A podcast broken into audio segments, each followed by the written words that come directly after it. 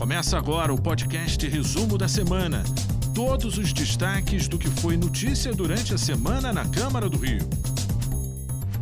Olá, está no ar o resumo da semana. Parlamentares aprovaram em primeira discussão diretrizes para o orçamento de 2022. Câmara aprovou o projeto de lei de diretrizes orçamentárias, a LDO de 2023, que determina as prioridades e metas do Poder Executivo para 2023. A proposta prevê uma receita de mais de 39 bilhões. A Lei de Diretrizes Orçamentárias prevê as metas e os riscos fiscais, trata da dívida pública municipal e alterações na legislação tributária, orienta a elaboração dos orçamentos fiscais e da Seguridade Social e de investimento do poder público, incluindo os poderes executivo, legislativo, o Tribunal de Contas do município e as empresas públicas e autarquias. A matéria aprovada em primeira discussão retornará em segunda discussão. A Prefeitura divulgou nesta semana que aumentou a capacidade de investimentos na cidade. Isso só foi possível graças à atuação da Câmara. Ao alcançar a nota B de avaliação da capacidade de pagamento instituída pelo Tesouro Nacional, a Prefeitura do Rio conquista a possibilidade de ter financiamentos vantajosos e mais investimentos para a cidade. O Rio de Janeiro, infelizmente, era nota C, então médio para mal pagador, e agora estamos subimos para nota B, que é o melhor pagador, o que permite melhores taxas, negociar melhor com seus credores. A contribuição da Câmara Municipal foi fundamental. A aprovação da lei complementar que instituiu um novo regime fiscal do município.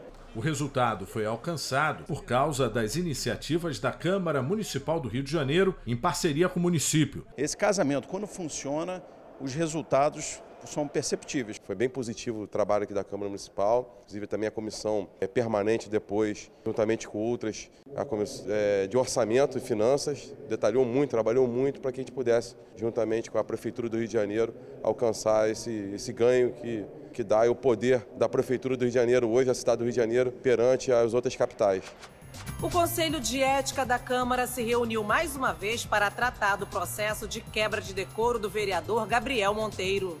No encontro, os parlamentares analisaram o processo de defesa apresentado pelo vereador Gabriel Monteiro. Nós estamos aguardando o compartilhamento das provas, dos elementos, tanto do Ministério Público quanto da Polícia Civil. O relator do Conselho, vereador Chico Alencar, falou sobre a análise que fez em 28 páginas apresentadas pela defesa. Eles, é, na parte substantiva, dos fatos arrolados, não comentam nada, não defendem nada. Na reunião também ficou definido que na próxima terça-feira o Conselho voltará a se reunir para definir as testemunhas que serão ouvidas. Você vai assistir agora uma audiência pública que apresentou os novos membros do Conselho Municipal dos Direitos da Criança e do Adolescente. O Conselho Municipal existe há 20 anos. Ele está constituído por 40 conselheiros, divididos entre representantes da sociedade civil e do poder público. Nos próximos anos serão investidos cerca de 15 milhões de reais no órgão para atuar na garantia dos direitos da criança e do adolescente. Os conselheiros que irão compor o órgão destacaram a responsabilidade de desempenhar a função. Nossas crianças e adolescentes precisam desse nosso olhar, é um controle social e políticas públicas. Para a vereadora Thaís Ferreira, presidente da Comissão dos Direitos da Criança e do Adolescente da Câmara, o papel do Conselho é fundamental para toda a sociedade. A posse desses conselheiros é também a oportunidade que a gente tem de fiscalizar o trabalho que é feito pelas organizações parceiras da Prefeitura e principalmente entender que a destinação de recursos e de esforços para as nossas crianças está sendo feita de forma adequada. Comissão de Justiça e Redação de Assuntos Ligados ao Servidor Público realizou audiência pública sobre a construção de novos presídios em Bangu. O tema discutido foi o projeto de lei complementar que propõe alterar uma lei de 2004 que proíbe a construção de unidades prisionais e mesmo a ampliação das já existentes em Bangu, na zona oeste da cidade. Esse equipamento ele vai ser derrubado devido às péssimas condições que lá encontram. E para trazer um pouco mais de humanização, vamos dizer assim, condições mais humanas e mais decentes para aqueles que estão aprisionados, serão construídas novas unidades serão cerca de 40 milhões de reais. O recurso que virá do governo federal já está liberado para a construção das unidades prisionais mais modernas e com capacidade para 800 presos. Nesta taxa de ocupação que o Estado apresenta, eu poderia construir, por exemplo, até cinco, seis pavimentos. Num futuro próximo, tendo em vista que nós estamos assinando uma carta em branco, praticamente, para que outras unidades aconteçam para além do Vicente Piragi. 10 de maio é comemorado o Dia Internacional do Guia de Turismo. A Câmara de Vereadores celebrou a data com um seminário sobre o tema. Dois temas foram levantados no encontro: a profissão regulamentada versus o exercício ilegal da profissão e ordenamento e segurança. A unidade da Federação Rio de Janeiro hoje detém 34% dos guias de todo o Brasil. O secretário municipal de turismo, Antônio Mariano, destacou as ações da pasta, entre elas a criação do Plano Estratégico de Turismo, que deve ser lançado entre outubro e novembro desse ano. A gente quer conversar com todos os setores, com a academia, com o setor privado, com os guias de turismo, com o governo do estado, que já está fazendo seu plano estratégico também. O Armazém da Utopia, localizado na zona portuária, agora vai ser exclusivo para eventos culturais, graças a um projeto aqui da Câmara Municipal.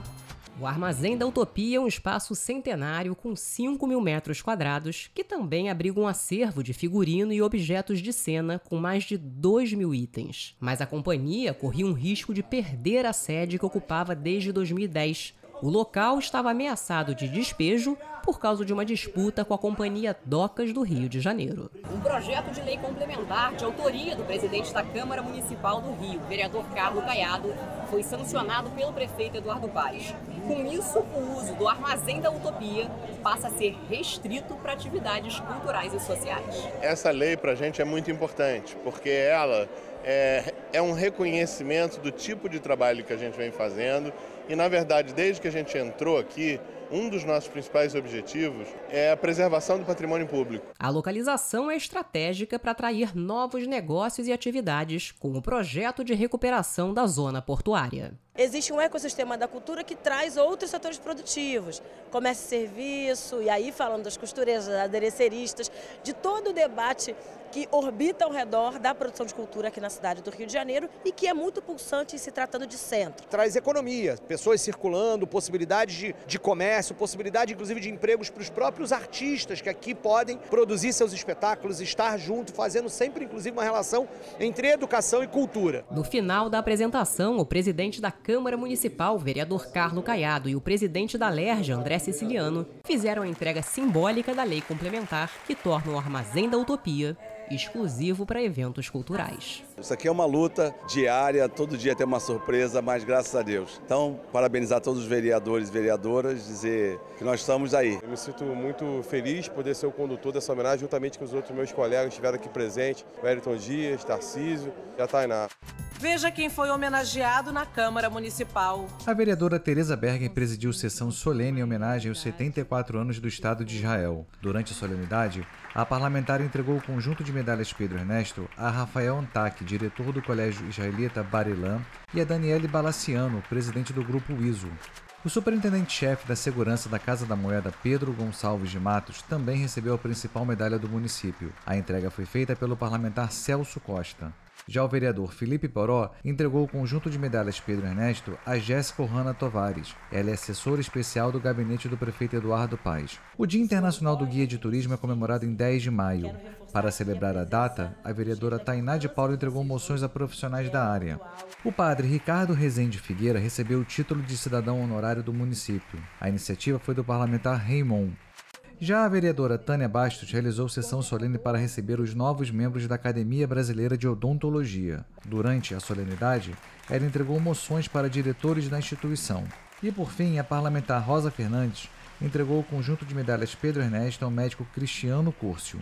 Essas foram as notícias do resumo da semana. Até a próxima. Você ouviu o podcast Resumo da Semana? Acompanhe as notícias sobre a Câmara do Rio em nosso site câmara.rio e nas nossas redes sociais, arroba Câmara Rio.